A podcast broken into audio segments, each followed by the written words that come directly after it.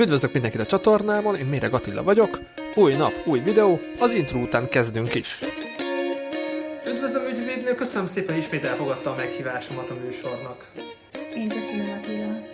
Az előző műsor után nagyon sok jó visszajelzést kaptam, és már abban az adásban is beszéltük, hogy van témánk bőven. Ön Magyarországon is praktizál, és Ausztriában. És a kérdésem ezzel kapcsolatosan az lenne, hogy milyen marginális különbséget tud megemlíteni a két ország között, vagy a két országban működő büntetőjog között.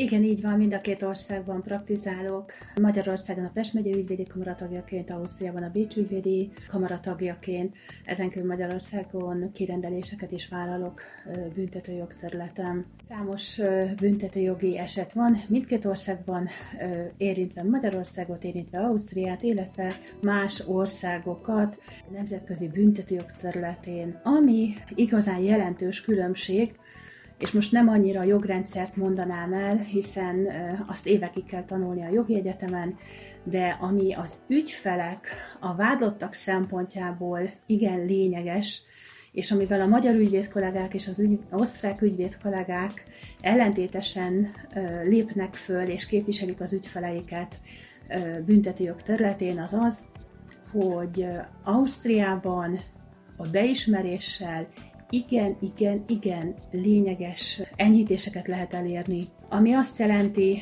erre hoznék egy példát, volt uh, Linzben egy büntetőügy, ahol képviseltet a vádlottat, 23 rendbeli lopás, bicikli lopás esetén az ügyfelem velem együtt távozhatott a bíróságról, gyakorlatilag csak a polgári jogigénynek kell, hogy eleget tegyen, meg kell, hogy fizessen, meg kell, hogy térüljön az a kár, amit okozott. Azt gondolom, hogy ezek egészen szép eredmények.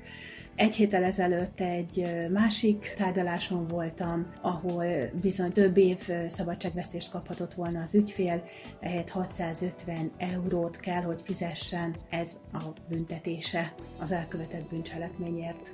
Szeretném még azt is kiemelni, ha egy magyar állampolgárt Ausztriában büntetés végrehajtási intézetbe kerül, akkor javasolt, hogy a családtagok vegyék fel a lehető legrövidebb időn belül a konzulátussal a kapcsolatot. Ők kellő tanácsal tudják őket ellátni, az adott büntetés végrehajtási intézetnek az a legfőbb adatait, elérhetőségeit minden esetben eljutatják a hozzátartozóknak.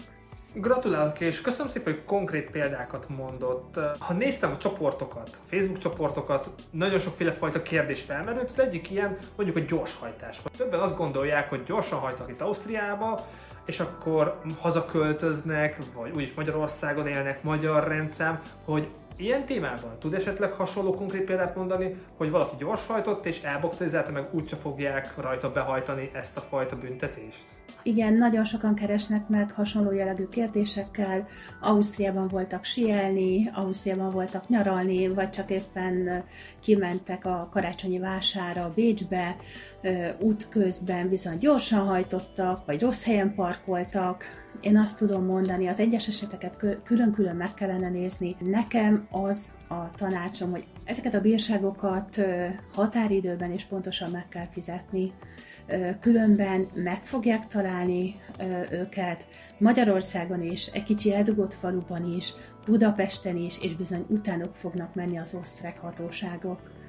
A bírságok azért vannak, hogy be kell őket fizetni, és az osztrákok ettől nem fognak eltekinteni. Az osztrák hatóságok bizony ezeket a bírságokat azért vetik ki, mert ezeknek a befizetését elvárják én ezt láttam csoportokban gyakori kérdésnek, de biztos még nagyon sokféle gyakorta felmerülő kérdés szituáció jöhetett volna velem szembe, hogy ön ki tudná menni mondjuk három leggyakoribb büntető joggal kapcsolatos megkeresést, kliens szituációt, ami, ami előfordul így a praxisában?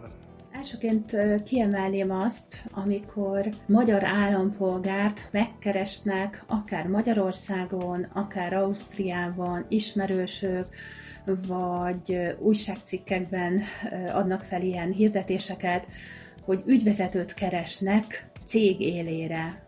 Nem javaslom, nagyon sok büntetőeljárás alakult már ezekből, főleg ha valaki nem beszéli a nyelvet, aláíratnak különböző iratokat, hitelt vetetnek fel ezekkel a személyekkel. Aki nem beszéli a nyelvet, az ne vállalkozon Ausztriában, illetve idegen alapítású cégnek nem javaslom, hogy valaki az ügyvezetője legyen.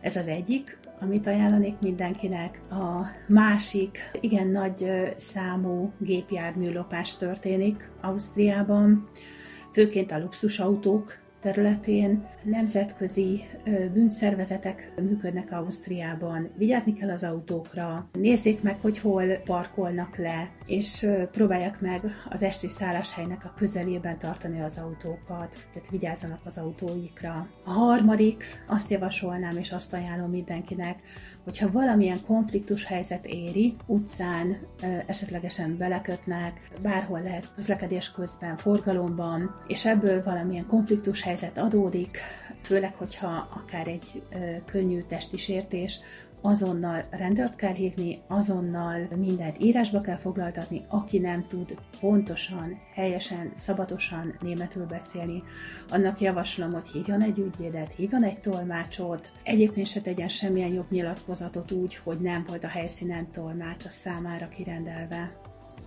Azt gondolom, hogy nagyon-nagyon sok mindenre lehetne figyelmeztetni a magyar állampolgárokat, talán ez az a három fő terület, ahol úgy keveredhetnek különböző bűncselekményekbe, kellemetlen helyzetben magyar állampolgárok, hogy a legjobb szándékkal indultak neki. Itt a tolmácsot megemlítette, ennek a protokollja ez hogy van? Tehát, hogyha valaki olyan szituációba kerül, és kíván élni ezzel a lehetőséggel, akkor a rendőrség hív számára, a rendőrség berkein belül jön egy magyarul németül beszélő tolmács, vagy ezt hogy kell elképzelni a gyakorlatban? rendőrségen, bíróságon kell kérni tolmácsot minden esetben, ahol én eddig ügyfelet képviseltem, vagy amilyen ügyből kifolyólag ügyfelek érkeztek hozzám, mindenhol biztosított volt a tolmács. Akkor tegyenek jognyilatkozatot, akkor menjenek el kihallgatásra, tárgyalásra, hogyha van tolmács. Természetesen megkönnyíthetjük a rendőrség, bíróság munkáját, hogyha ezt előzetesen lejelentjük hogy az adott ügyfélnek tolmásra van szüksége. Ha nézzük itt egy adott helyzetet, tegyük fel egy gyorshajtásért, vagy valamilyen autóbaleset szituációjában vagyunk, ott is a rendőrtől, hogyha ott áll a magyar fél, aki nem beszél németül, akkor a rendőrtől kérhet tolmácsot, és akkor egy záros határidőn belül lehet, hogy egy tolmács a helyszínre fog érkezni? Természetesen ez úgy néz ki, hogy a helyszínen egy Amsterdam-melket felvesz a rendőr. Én javaslom, hogy ha van olyan ügyvédje, és azért elég sokan vagyunk Bécsben, akik beszélünk magyarul, akkor hívják oda az ügyvédet. Ha túl messze van az ügyvéd, akkor legalább telefonon próbáljon meg az ügyvéd segíteni. Javaslom, hogy mindenkinek legyen egy ügyvédje, aki elérhető, nem biztos, hogy a tolmács oda tud menni. Ha előzetesen tudjuk értesíteni a tolmácsot megadott időpontra, akkor természetesen el fog jönni az a tolmács. De egy váratlanul történt közlekedési balesetnél nem biztos, hogy fél órán belül tudnak egy tolmácsot szerezni. Célszerű lenne, ajánlott lenne, én azért azt látom, hogy nagyon sokszor úgy készülnek el a rendőrök által az iratok, hogy nem is értették igazán az állampolgárok. Ez egy érdekes szituáció, és lehet, hogy több emberrel megtörténik. Tehát ha én ott vagyok, és nem beszélek németül, de van egy ismerősöm, aki tud egy ügyvéd telefonszámot adni, itt vagyunk itt Ausztriában, akkor az a legjobb, hogy azonnal hívjam fel ezt az ügyvédet, és remélhetőleg tud segíteni, ráér, és akkor abban a 10 percben egy telefonon keresztül segítse a szituációt megoldani a fordítással. A legideálisabb helyzet, hogyha a magyar állampolgár nagyon jól beszéli a német nyelvet. Nyilván ez lenne a legideálisabb helyzet, ez nem mindig történik meg. Ha ez nem adott, akkor hívjon fel Ausztriában egy olyan ügyvédet, aki beszéli a magyar és a német nyelvet is egyaránt. Ez egy nagyon jó példa volt, és kértem, hogy hárat emeljen ki, de még van, és lehet, hogy van olyan, olyan, vannak olyan esetek, amik nagyon gyakran előfordulnak, és érdemes most így a műsor keretein belül megemlíteni? Okvetlenül szeretnék még arról beszélni, hogy a német és osztrák állampolgárok pontosan ismerik a jogaikat, nekem ez a tapasztalatom. Akár egy síbalesetnél, az nem annyira büntetőjogi kategória, akár egy síbalesetnél, akár egy közlekedési balesetnél, pontosan tudják az osztrák és német állampolgárok, hogy mit kell, hogy nyilatkozzanak, hogy a számukra azért a lehető legkedvezőbben alakuljon az eljárás. Ezért javaslom minden esetben azt, hogy a magyar állampolgár egyrészt kössön mindenféle biztosítást, hogyha kimegy, amit csak lehet az adott területre, az adott célra, amiért megy Ausztriába, illetve lehetőség szerint tájékozódjon, és vegye fel a kapcsolatot ilyen esetben egy magyarul és németül beszélő ügyvéddel. Nagyon köszönöm, hogy megemlítette a biztosítás szót és a biztosítás intézményét. Ha veszünk pár esetet, mennyivel lett volna másabb a szituáció, hogyha az adott személynek van mondjuk biztosítása, akár legyen az, hogy autóbalesetről, vagy síbalesetről, vagy ha ön most megemlít párat, nagyon megkönnyítette volna az egész szituációt, hogyha van az adott személynek biztosítása? Én arról tudok nyilatkozni az én praxisomban a visszatérő esetek, ezek a síbal esetek. Ki kell választani a legjobb biztosítást, ami a legtöbb mindenre kiterjed. Természetesen célszerű igénybe venni a segítséget még Magyarországon, valamilyen biztosítási szakembernek. Egy jó biztosítást kell kötni, hogyha ezek után síbaleset éri, akkor a biztosítás, ha jó biztosítást választott, akkor az egész kártérítés összegét tudja finanszírozni. Köszönöm szépen ezt a tippet, szerintem ebbe a témába fogok akkor egy szakemberrel beszélni, és akkor visszakanyarodva, az emberek hibáznak, akár azzal, hogy gyorsan hajtanak, vagy rossz helyre parkolnak, vagy akár később az egész procedúra alatt. Hogy ki lehet emelni pár tipikus hibát, amit az egész folyamat alatt elkövetnek, hogy nem jól informálódnak, nem jó papírokat szereznek, vagy valami hasonló információkat nem kapnak meg az adott kliensek, személyek? Amit már említettem, bírságokat be kell fizetni, határidőben ez nagyon fontos.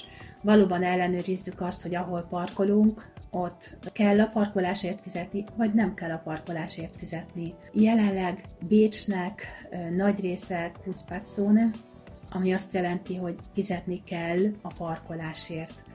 Ha valaki Magyarországról megy ki, nem biztos, hogy ezzel tisztában lesz, nem biztos, hogy kellő információval fog erről rendelkezni, tájékozódjunk, mielőtt kimegyünk.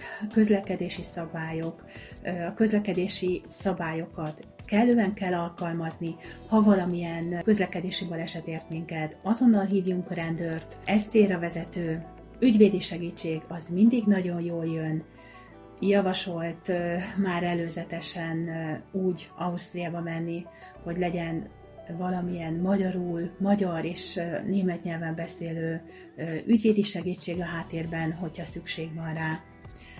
És a viselkedés, ha valamit elkövet a magyar állampolgár, valamilyen jogszabálysértést, akkor kellő udvariassággal kommunikáljon a hatóságokkal, én ezt tanácsolom. Ez nagyon érdekes, hogy kiemelte a habitust, a viselkedést így nézzünk eseteket, többször hátráltatta a, a sikeres végkimenetet, hogy a kliens, az adott személy agresszív volt, nem volt partner, nem volt segítőkész?